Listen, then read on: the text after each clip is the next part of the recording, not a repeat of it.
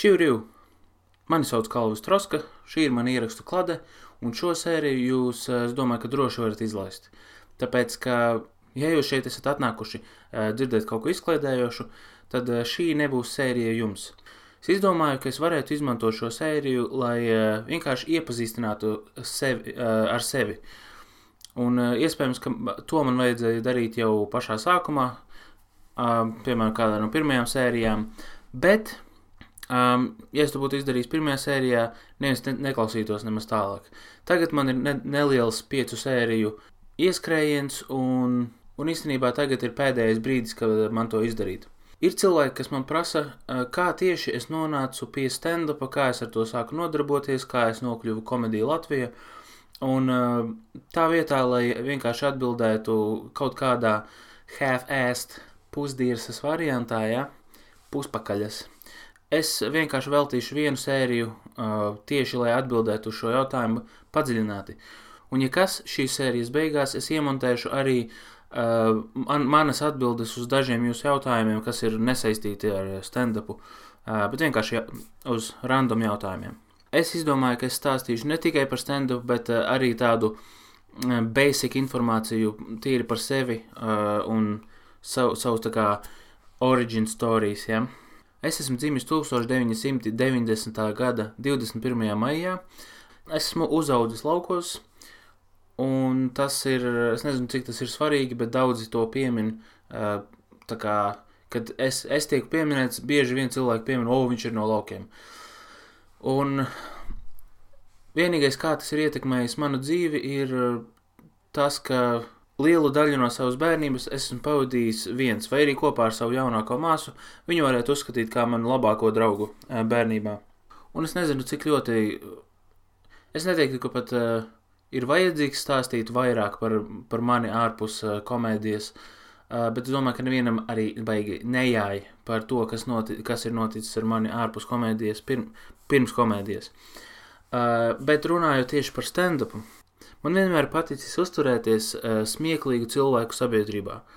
Un uh, vienmēr, kad es novēroju, ka kāds kad pasaka kaut ko smieklīgu, un citi smējās, man vienmēr ir pat, paticis tā, tā reakcija, tā, tā um, tūlītējā reakcija no cilvēkiem.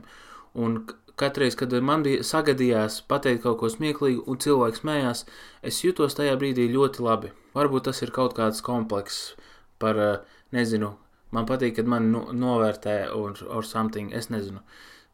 Uh, tas kaut, kaut kas tur nav kārtībā noteikti. Uh, noteikti ļoti, ļoti milzīgs, iespējams pat galvenais faktors tajā, kāpēc es uh, nodarbojos ar stand-upu un kāpēc man patīk komēdija un, un kāpēc es to daru, ir uh, mans tētis. Jo mans tētis vienmēr ir bijis tāds tā kā uh, smieklīgais onkulis, uh, Un, uh, kad es biju mazs, viņš, viņš ir pateicis daudz ko tādu smieklīgu, kas man uh, sēž smadzenēs vēl aizvien līdz pat šai dienai. Uh, es atceros kaut kādus um, viņa jociņus, ja, tā kā figūrus. Un uh, nav tā, ka tie joki bija tur, nezinu, tur nenormāli dziļi izstrādāti, iz, izdomāti, ja. Un tā, bet tie, tie bija tādi vienkārši, um, ļoti bieži tā kā, nu, vanlēneri, ja, to, ko, kā es to tagad sauktu.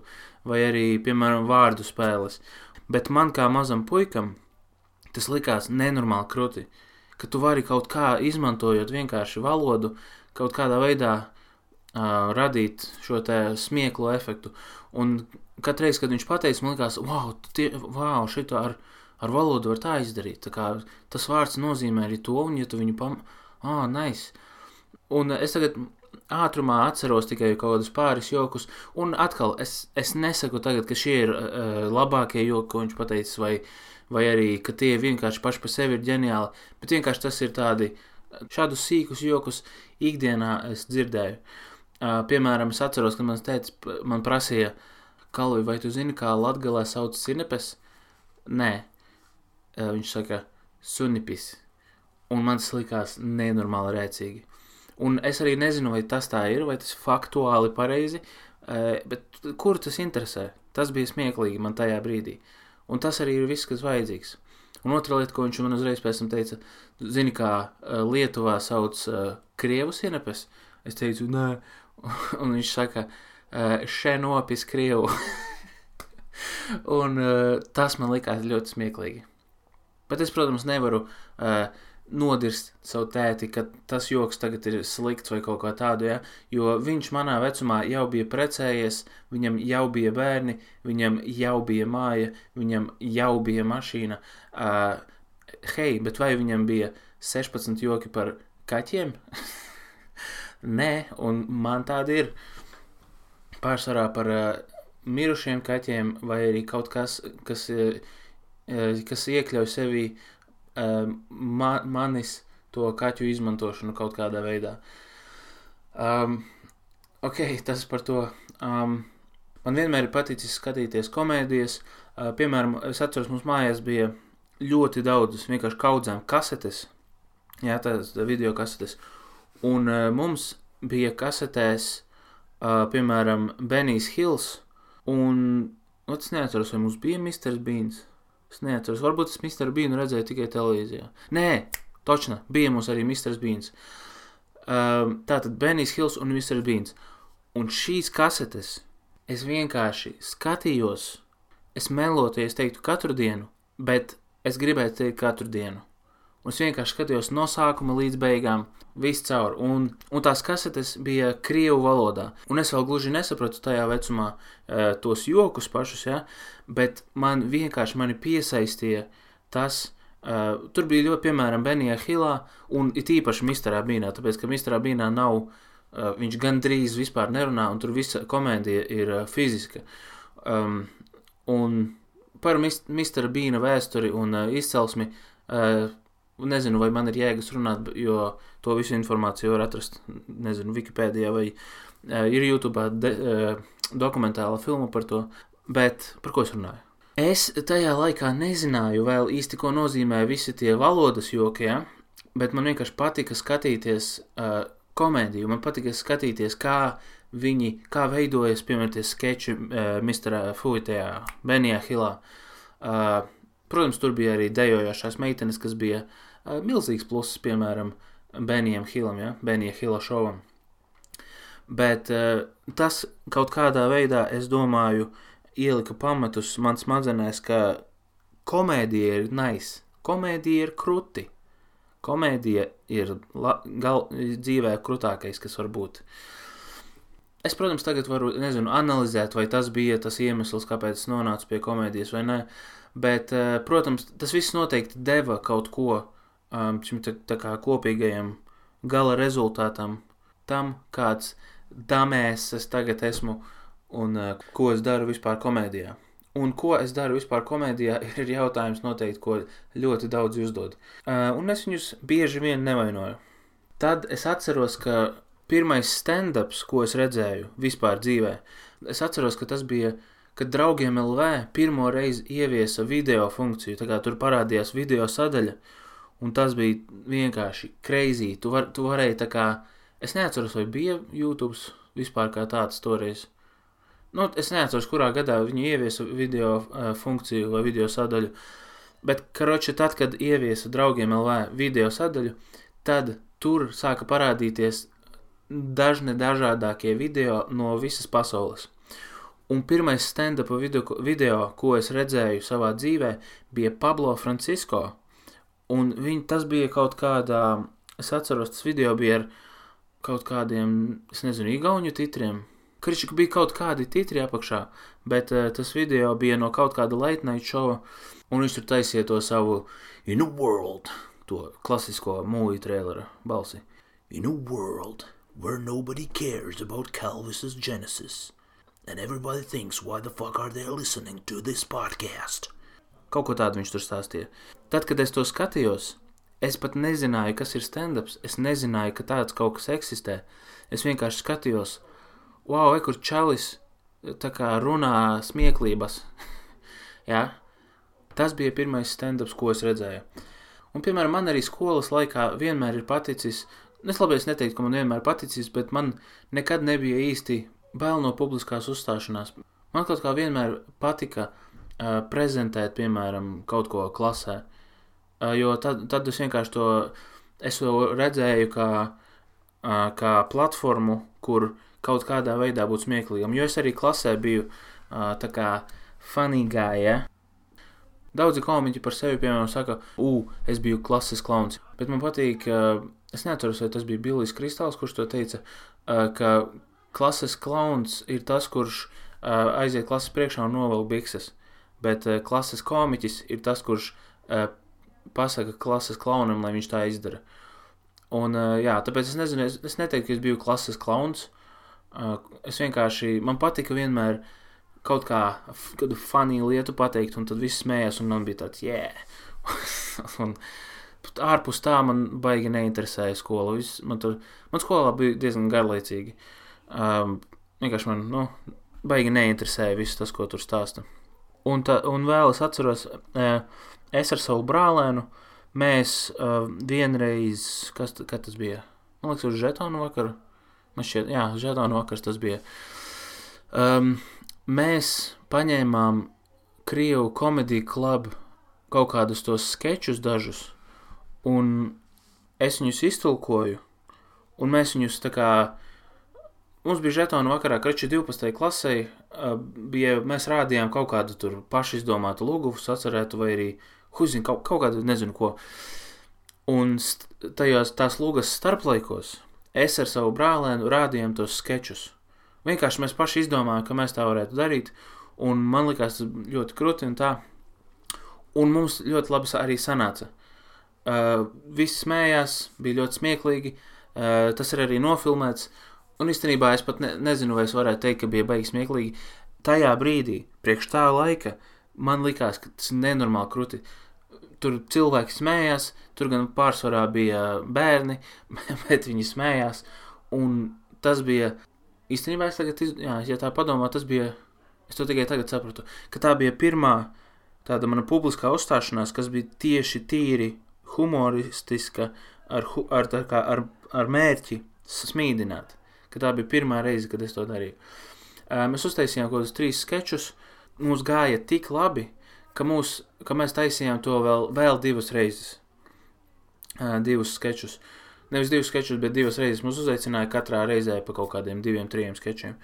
Un otrā reizē negāja tik labi, bet tāpat bija smieklīgi, un tas nav uzfilmēts. Uh, un trešajā reizē galīgi nebija labi. Uh, Bet uh, tas bija tikai. Man šķiet, ka tas bija tāpēc, ka tas notika pa dienu. Jo pirmās divas reizes notika kā, tumsā, ja, un tad tu, uz tevi ir spotlights, un tu tur rādi savus figņus. Nezinu. Bet jā, uh, trešajā reizē viss tas notika dienā un izskatījās diezgan uh, lame. Nu, lūk, jā, tas ir tas. Tad es sāku iet augstskolā, un augstskolā vienā lekcijā, es neatceros, kas tā lekcija bija, kaut kāda darba drošība vai kaut kas tāds. Un es dzirdēju, ka viens kursabiedrs, nu, man priekšā rindā sēdošie, viens kursabiedrs otram kursabiedram teica, Eju, tu esi redzējis Džordža Kārlina religion is bullshit? Otrs saka, jā, riktīgi labs. Un es domāju, ah, ok, es piefiksēšu šito, es nezinu, par ko viņi runā, bet noskatīšos. Un tad es tajā dienā aizgāju mājās, satvēru YouTube, es iegūlēju to, ko viņi teica, un es biju vienkārši mind blown un tad es pavadīju es nezinu cik stundas vienkārši skatoties uh, Džordžu Kārlinu. Un atkal man bija diezgan maza nojausma par to, kas ir tas, ko viņš dara, bet tad es sāku um, kā, uzzināt arvien vairāk par to, kas ir stand-ups. Un tad kā, viens video pēc otra man sāka uh, YouTube ieteikt tur citus komiķus. Es atceros, ka es sāku klausīties Billu Buru, uh, Un uh, es, es pat nezinu, es zinu, ka Džordžs Kārlins un Bills Burs bija vieni no pirmajiem uh, komiķiem, uh, kurus es kā tajā augstskolas vecumā redzēju. Un, jā, tas bija apmēram pirmajā kursā. Un tad pirmajā, otrajā kursā es vienkārši, jo es vairāk to skatījos, jo es vairāk to uzsūcu, jo vairāk man tas likās kaut kas vienkārši tik lielisks. Man, man nenormāli patīk tas, ka tu, tu esi tur, es skatos vienkārši viens čalis, viņam ir mikrofons, un teorētiski tev vairāk neko nevajag. Mikrofona statīvs un ķeblītis ir plusi, kas tas kā bonusi. Bet man, man, mani tā fascinēja tas, ka, ka tev nevajag nekādus materiālus, tev nevajag fiziski neko vairāk kā vienkārši mikrofonu, un tu vari smīdināt tūkstošiem cilvēku reizē. Un pirms es atklāju stand-upu, es zināju, ka es gribu darīt kaut ko ar komēdiju, bet es nezināju, ko. Tad, kad es plānoju, ka es tagad, eh, nezinu, braukšu uz Rīgu, mācīšos Rīgā, mans plāns bija, ka es rakstīšu vai nu komēdijas filmas, vai nu es nezinu, rakstīšu komēdijas seriālus, vai, vai režisēšu viņus, vai arī būšu komēdijas aktieris, vai viens no šīm lietām, bet es zināju, ka um, es biju novērojis to, ka Latvijā komēdijas nav, vienkārši nav. Uh, nu, protams, var minēt piemērus no komēdijas, kas Latvijā bija tur, es nezinu, savādi gan vai kaut kādas atsevišķas padomju laika krievu, tās, tās uh, filmas, kas, kas ir smieklīgas, bet mums nav tādas komēdijas industrijas. Un es zināju, ka es gribu būt tas, kurš vai nu viņu veido, vai nu katrā ziņā es gribēju ielikt lielu artavu tajā, lai Latvijā būtu komēdija. Kaut kādā veidā. Nu, lūk, un tad, es, tad, un pēc tam es atklāju to, ka eksistē stand-ups. Un tad pienāca trešā kursa uh, Ziemassvētku balle, un uh, viens no maniem kursabiedriem bija atbildīgs par Ziemassvētku balles, uh, nu, par, par, par to, kas tur uzstāsies. Un mani ieteica uh, tiem organizatoriem, nu ne organizatoriem, bet karačetiem, nu kaut kam tur man ieteica, Eju, viņš tur gribētu, tur varbūt varētu parunāt, tā kā viņš varētu smieklīgi parunāt, ir tas, kā viņš toreiz to teica. Nevis, viņš varētu, nezinu, 20 minūtes stand-up vai ko, bet viņš varētu smieklīgi parunāt. Un es, protams, biju tā kā, jā, protams, jā. Un uh, viņš prasa, nu, cik ilgi varētu? Ā, es nezinu, cik vajag. Viņš teica, nu, es nezinu, 20 minūtes. Un es tā, ā, jā, es varētu parunāt 20 minūtes. Un tagad es tā kā zinu, ko nozīmē 20 minūtes stand-upā. Un tā reāli bija pirmā reize, kad es uzstājos publikas priekšā ar stand-upu, ar tiešām ar stand-upu. Es, mikrofons un skatītāji. Un es stāstu jokus, un cilvēks smējās, ir tas, kam, kam tur būtu bijis jānotiek. Vai tas tur notika? Tūlīt es to izstāstīšu. Pienāk Ziemassvētku balle, es esmu sapucējies, ja, man ir melns uzvalks, melns krekls, sarkana šlipse, es mācījos Latvijas kultūras koledžā. Ja? Un tur ir tāda tā kā lielā zāle, kas saucās Baltā zāle. Un tā zāle ir pilna ar studentiem. Un ko jau visi studenti, protams, dara? Viņi dzer. Un viņi dzer tā kā, nu tā kā dzer, ja? Un es neatceros, kurš es biju uh, tajā uzstāšanās secībā, bet katrā ziņā es nebiju sākumā. Un es arī nebiju beigās, kaut kur pa vidu. Un tad tur nospēlē viena grupa, nospēlē otra grupa, un tad bija jāiet uz skatuves man ar saviem Ziemassvētku jociņiem. Es nekad to neesmu darījis, man nav ne jausmas, kādiem ir jābūt jokiem, bet es esmu uzrakstījis to, kas man šķiet ir 20 minūtes stand-up. Un es atceros dažus no tiem jokiem, viņi bija diezgan drausmīgi. Uh, viens no tiem bija kaut kādas, nezinu, dāvanu idejas or something. Piemēram, kaut kāda grāmatas, laikam, ko var dāvināt Ziemassvētkos. Viena no tām bija uh, Kā es tiku galā ar alkoholismu, un autors ir uh, Ziemeļbriedis Rudolfs. Un ķipa tas smieklīgi, tāpēc, ka deguns sarkanas, tā kā haha, funny. Um, un vēl viena bija simts receptes, ja tev mājās ir tikai vegeta un vafeles. Un tas bija arī laikam joks. Un, un es atceros, es uzkāpju uz skatuves, un es sāku runāt, un man nav ne jausmas, kā man iet. Vienīgais, ko es redzu, ir vienkārši jūra ar cilvēkiem. Pirmajā rindā klausās seši cilvēki, otrajā rindā klausās divi cilvēki. Aiz tiem pirmajām divām rindām ir vienkārši haoss, cilvēki bļauj, un viņi tā kā bļauj, ja? un es mēģinu runāt skaļāk nekā viņi, lai viņi varētu dzirdēt, un viņi domā, o, oh, viņš eko, baigais troksnis ir, ja, kaut kāds fona troksnis, izklausās, ka kāds baigi bļauj, man ir jābļauj skaļāk, un tad vienkārši tas bija tā kā bļaušanas mačs, un visi joki kā neiet neviens, un es redzu, es, es kā cenšos koncentrēties uz cilvēkiem pirmajā rindā, kuri ir tie daži vienīgie, daži atsevišķie cilvēki, kuri skatās manā virzienā vispār, un, un kā ir pamanījuši, ka notiek kaut kas ārpus uh, desmit centimetru rādījus ap viņiem, uh, un viņi nesmējās. Un viņi tā kā awkwardly vienkārši smaida, tā kā, viņš, viņš cenšas laikam. Un tad vienā, un tad vienā brīdī es tur stāvu vienkārši bombīju, nu, nu smirdīgi bombīju. Tā ir, pirmā re, mana reize ar stand-upu, es uzstājos, nezinu, 300, 400 cilvēku, man nav nejausmas, cik tur cilvēku bija. Cilvēkiem, kuri visi ir sadzērušies, un es vienkārši drausmīgi bombīju. Un es tajā savā brāļa uzvalkā nenormāli svistu. Un es jūtu, ka tā kā, nu, bļāviens, nekas neiet. Un vispār nekas nav tā, kā es biju iedomājies. Nu, kā, tu, kā es to biju iztēlojies. Nu, lūk, un es, es nezinu, cik es ilgu laiku norunāju.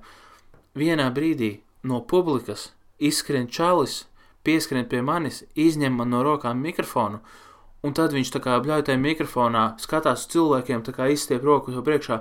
Wow, wow, wow, cilvēki! Klausieties! Šeit kāds mēģina cilvēks kaut ko pastāstīt. Lūdzu, klausamies viņu, ja? Lūdzu, klausamies! Un tad viņš iedod mikrofonu man atpakaļ, ja? Mans glābējs. Viņš noskrien lejā no skatuves pa tām trepēm atpakaļ. Skrien iekšā atpakaļ cilvēku jūrā. Un viņš paslīd šampanietī un tā kā iešļūts cilvēku.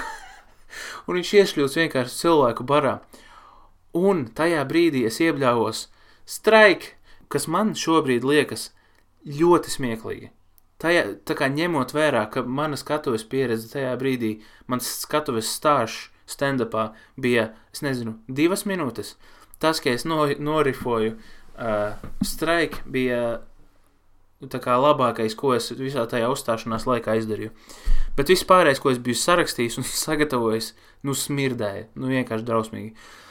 Jā, man bija jāuzstājas kādas 20 minūtes, un man šķiet pēc kaut kādas 3, 4 minūtes uh, vakara vadītājas divas uznāca augšā uz skatuves, pienāca pie manis, re, laikam redzēja, ka nu, nulle cilvēkiem vispār jāiet tas, kas notiek uz skatuves.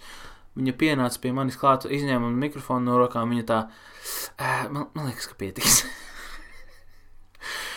oh, jā, un, jā, un tad es nogāju no skatuves, piegāju, piegāju tur pie savējiem kaut kādiem, un pēc tam es braucu mājās. Bet, lai arī cik drausmīgi man gāja, lai cik ļoti tam vajadzēja mani atturēt no jebkādas tu, turpmākās man, man dzīvē tuvošanās skatuvēja, Pēc tās reizes domāju, šis ir tas, ko es gribu darīt. Lai arī cik drausmīgi bija, tas bija vienkārši lieliski. Iespējams, labākais, kā, kā es esmu jūties pēdējo, es nezinu, cik gadu laikā. Jo pirms tam, kad pirms es atbraucu uz Rīgu, man bija sajūta, ka esmu nedaudz iesprūdis uh, tajā dzīvē, un man nebija īsti mērķa nekāda. Es ne, nezināju, ko lai dara, un šis bija vienkārši. Un šeit es saņēmu tik skaidru atbildi ar to, kas man ir jādara, ka es vienkārši zināju, ka tas ir tas, ko es gribu darīt. Pļā, es nemāku parunāt vispār. Es neesmu gulējis divas dienas, un es nevaru parunāt. Beidz atmazgāties, kalvi. Ok, kalvi. Uh, ok, pēc tās reizes es uh, zināju, jā, es uh, nodarbošos stand-upu, un tad es sāku interesēties, vai Latvijā vispār ir stand-ups. Es sāku skatīties uh, draugiem LV, dom, draugiem LV domu biedru grupās, uh, stand-up, tā kā vai vispār tur ir stand-up domu biedru grupas. Bija divas domu biedru grupas, un viena no tām bija tā kā vispār neaktīva, bet otrā cilvēki bija rakstījuši kaut ko par stand-upu. Tur bija rakstīts kaut, kā, kaut kas tā kā, oh, vai vajadz, vajadzētu, vajadzētu uztaisīt, ja tur kā brīvo mikrofonu vai kaut kādu stand-upu vakaru vai kaut ko tādu, kaut kādā klubā vai kaut kas tāds. Un cik es sapratu no konteksta, kaut kas tāds jau bija noticis. Un, karoči, tas, ko es darīju, es vienkārši skenēju visu pieejamo internetu, kas vien bija Latvijā, lai būtu kaut kādas pazīmes, vai vispār kaut kas tāds notiek Latvijā. Un tādu pazīmi īsti nebija. Nu jā, karoči, nekas tāds nenotika, un es, tas, ko es izdomāju, ok, Latvijā nekas tāds nenotiek, es simt procenti esmu pārliecināts, ka tas ir tas, ko es gribu darīt, Un tas, ko es zinu, ir, ka kaut kas tāds notiek, vai arī pareizāk, vislabākā vieta, kur to darīt, ir vai nu Amerika, vai nu, piemēram, Anglija. Un Anglija bija diezgan tuvu, diezgan aizsniedzama, un tur daudz arī brauc, un es domāju, ok, Anglija. Es braukšu uz Angliju, nodarbošos ar stand-upu. Un es jau sāku meklēt cilvēkus, kaut kādus pazīstamus, kas dzīvo Anglijā, uh, un es sāku viņiem rakstīt, prasīt, piemēram, hei, kā tur ir ar stand-upu, un uh, viņi man raksta, tā kā, kas vispār ir stand-ups un tā. Bet, nu jā, tad, tā tad es sāku, es sāku domāt par to, kā, kā lai tieši brauc tur, kur, kur lai tur dzīvo un tā.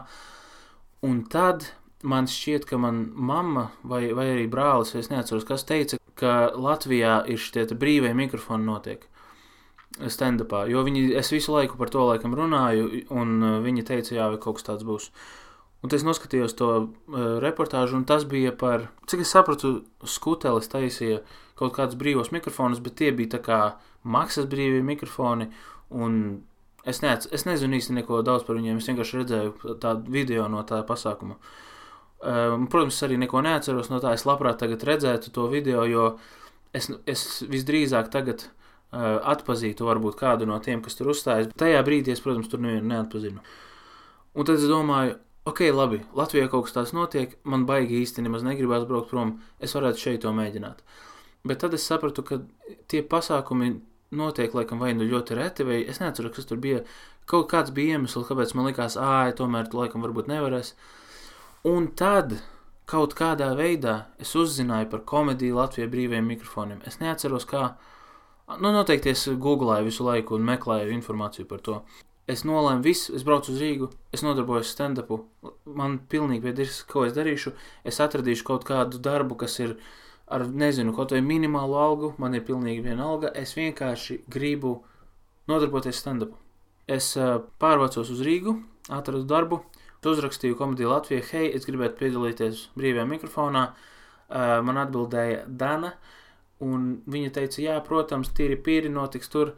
Un uh, pirmais brīvais mikrofons, kurā, ah, ne, īstenībā pirmais brīvais mikrofons, kur es uzstājos, nebija pirmais brīvais mikrofons, kur es apmeklēju.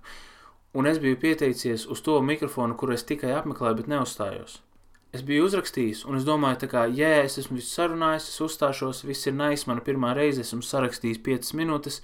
Ah, un starp citu, es pirms tam rakstīju jokus Twitterī visu laiku, un tā es it kā pārbaudīju jokus. Pirms es vispār, pirms es pieteicos uh, uz to mikrofonu, es rakstīju jokus Twitterī, un pēc tā, cik ļoti, cik daudz bija laiku vai retvītu, es sāku saprast, ok, šis ir smieklīgs, tas nav smieklīgs, un kaut kādā veidā es šos jokus tā kā uzkrāju un uh, sagatavoju no, tām, no tiem jokiem savas 5 minūtes pirmās. Es aizgāju uz to brīvo mikrofonu, es stāvu atstājis pret stabu, skatos uz uh, cilvēkiem, kas tur runā. Tur runāja Denis Tulpa, man šķiet, ka viņš vadīja vēl, un viņš tur stāstīja uz savus joks, un es domāju, bļāvis, tā kā ir smieklīgi, bet galīgi nav tā kā es varētu būt smieklīgāks par viņiem. Tas galīgi nebija tik krūti, kā es biju sadomājies.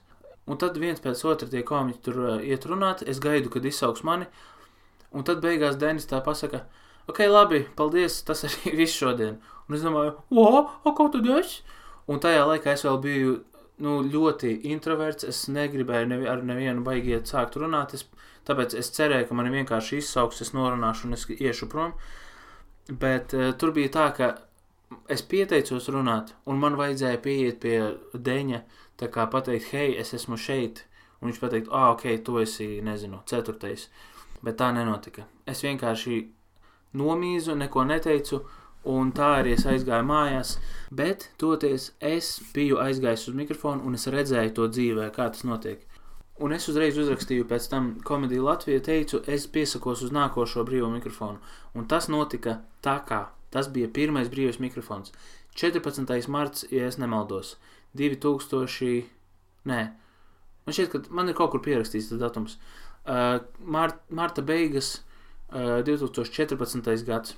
Un es atceros, ka es stāvu ārā uz ielas un gaidu, ka tur tas mikrofons sāksies. Man tur Dana pienāca klāt. Viņa, es viņai saku, e, es esmu tur čālis, kas es tā kā pieteicos runāt, es gribētu runāt, jā. Un viņa saka, o jā, nav, nav nekāda problēma. Hei, vai tu gribētu pirmais? Es tā, uh, Un es, es paldies Dievam, es sadūšojos pietiekami, lai pateiktu, ka, oh, nē, šī, šī ir man pirmā reize, es gribētu, es, es varu nebūt pirmais, es, es varētu kaut kā, varbūt, es nezinu, varbūt. Viņi saka, jā, jā, no problēma, tur, es nezinu, būs kaut vai, nezinu, ceturtais, piektais, kaut kur tā. Un es kā, ah, oh, jā, paldies, labi, tas, tas ok, labi. Un tad es vienkārši pie tā, kas šurpu turpu staigāju pa trotuāru, mēģināju at atcerēties savu materiālu. Un es viņu tajā laikā biju tik ļoti iekalis galvā, man bija katra, katrs vārds, katra zilbe, es zināju točni, kā es to darīšu, es biju iemācījies to kā dzējoli, man visas kustības bija, visas rokas, kā, ok, es šeit pacel roku, pakustinu viņu tā, pirkstiņu iztaisno. Un tā, tad es stāvēju tur malā, skatījos, kā jūs uzstājas, un es domāju, bļā, šitas ir tik kruti, uh, Es vienkārši izbaudīju, ka kaut kas tāds vispār notiek. Un es biju tik priecīgs, ka beidzot es redzu kaut ko tādu dzīvē. Un tūlīt, tūlīt es uzkāpšu uz skatuves un, mēģi, un mēģināšu sasmīdināt cilvēkus. Pienāk mana kārta, es uzkāpju uz skatuves. Un man īstenībā gāja tīri labi. Daudziem komiķiem īstenībā pirmajā reizē iet ļoti labi. Un man liekas, tas ir izskaidrojums ar to, ka viņi ļoti ilgi gatavojas tajā pirmajai reizei un pēc tam viņiem iet otrajā reizē viņiem ir ļoti slikti, tāpēc ka tas laiks starp pirmo un otro reizi ir daudz, daudz, daudz īsāks nekā laiks līdz pirmajai reizei. Un tā arī apmēram bija. Pirmajā reizē es uzstājos labi, un man liekas, ka otrajā reizē varbūt nebija tik labi. Un es ļoti, ļoti nožēloju, ka es neierakstīju visu, kaut vai, kaut vai audio neierakstīju no tām pirmajām reizēm. Bet, nu, kā ir tā ir. Un tad es gāju nost no skatuves, gāju pie komiķiem, un visi komiķi man dod high fives, un es tik labi jutos tajā brīdī. Es zināju, ka es esmu tur, kur man ir jābūt. Uh, ok, es negribu baigi uh, uh, jut, jutekliski, tas nav jutekliski. Kā es negribu stāstīt. Labi, whatever, jā. Ja? Jā, tas bija mans pirmais mikrofons, un tad es vienkārši sāku iet uz brīviem mikrofoniem, tādu Tad arī pa lielu un tālākais, nezinu, vai ir baigi interesanti, bet tas bija stāsts, kā es nokļuvu līdz pirmajam brīvajam mikrofonam. Un, uh, jā, bija visādi atgadījumi, kas notika no pirmā brīvā mikrofona līdz šodienai, bet uh, par to varbūt es pastāstīšu kādreiz, kad tas būs, uh, varbūt tas pacelsies tas jautājums. Tā kā jā, paldies uh, nevienam, jo es ticu, ka šobrīd līdz šejienei neviens nenoklausījās. Es šobrīd runāju viens pats ar sevi, tāpēc, ka es esmu diezgan egocentrisks, ne, jā, ego, man ir liels ego, lai es domātu, ka kādam interesē klausīties mans origin stories. Uh, bet jā, bet ziniet, kā katram podkāstam vajag vienu sēriju, kurā smirdu un nevienam neinteresē un, un, un, un neviens neklausās. Un es biju beigās tagad domājis, uh, atbildēt uz jautājumiem, bet šī sērija jau ir daudz par garu, tāpēc es šo vienkārši nobeigšu bez jautājumiem. Un tos jautājumus, kurus es, cilvēki man ir uzdevuši, es nezinu, turpmākajos podkāstos kaut kādā veidā, pa vienam lēnā garā, es uz viņiem atbildēšu. Paldies jums! Sekojiet man Twitterī, Instagramā, barabim, barabum, klausieties podkāstu. Ir laba lieta, ko pateikt podkāstu beigās. Un tā, Sekojiet komēdijai Latvijas strīmiem, tur jūs varat mani pamanīt. Es nezinu, tad, kad, tad, kad korona beigsies, ja, ir teiciens, ko, kas ir, nav vispār realistisks. Bet tad, kad vismaz atvērsies publiskās telpas un mēs drīkstēsim uzstāties, atnāciet, apskatiet mani, ja? apskatieties uz mani. Uh, ja nu es tur uzstājos, varbūt mums būs tiešām brīvi mikrofoni. Uh, Atnāciet, un nav obligāti, ne, varat arī, ja jums besī tas, ko es daru, varat nenākt skatīties mani. Man vienkārši gribās cilvēkiem ieteikt, atbalstiet dzīvo komēdiju, jo bez jums nebūtu mūsu. Ok, ok, šis jau paliek diezgan pārāk, uh, šķ, sāk šķebināt. Tas arī, paldies. Tas, tas arī viss. Paldies.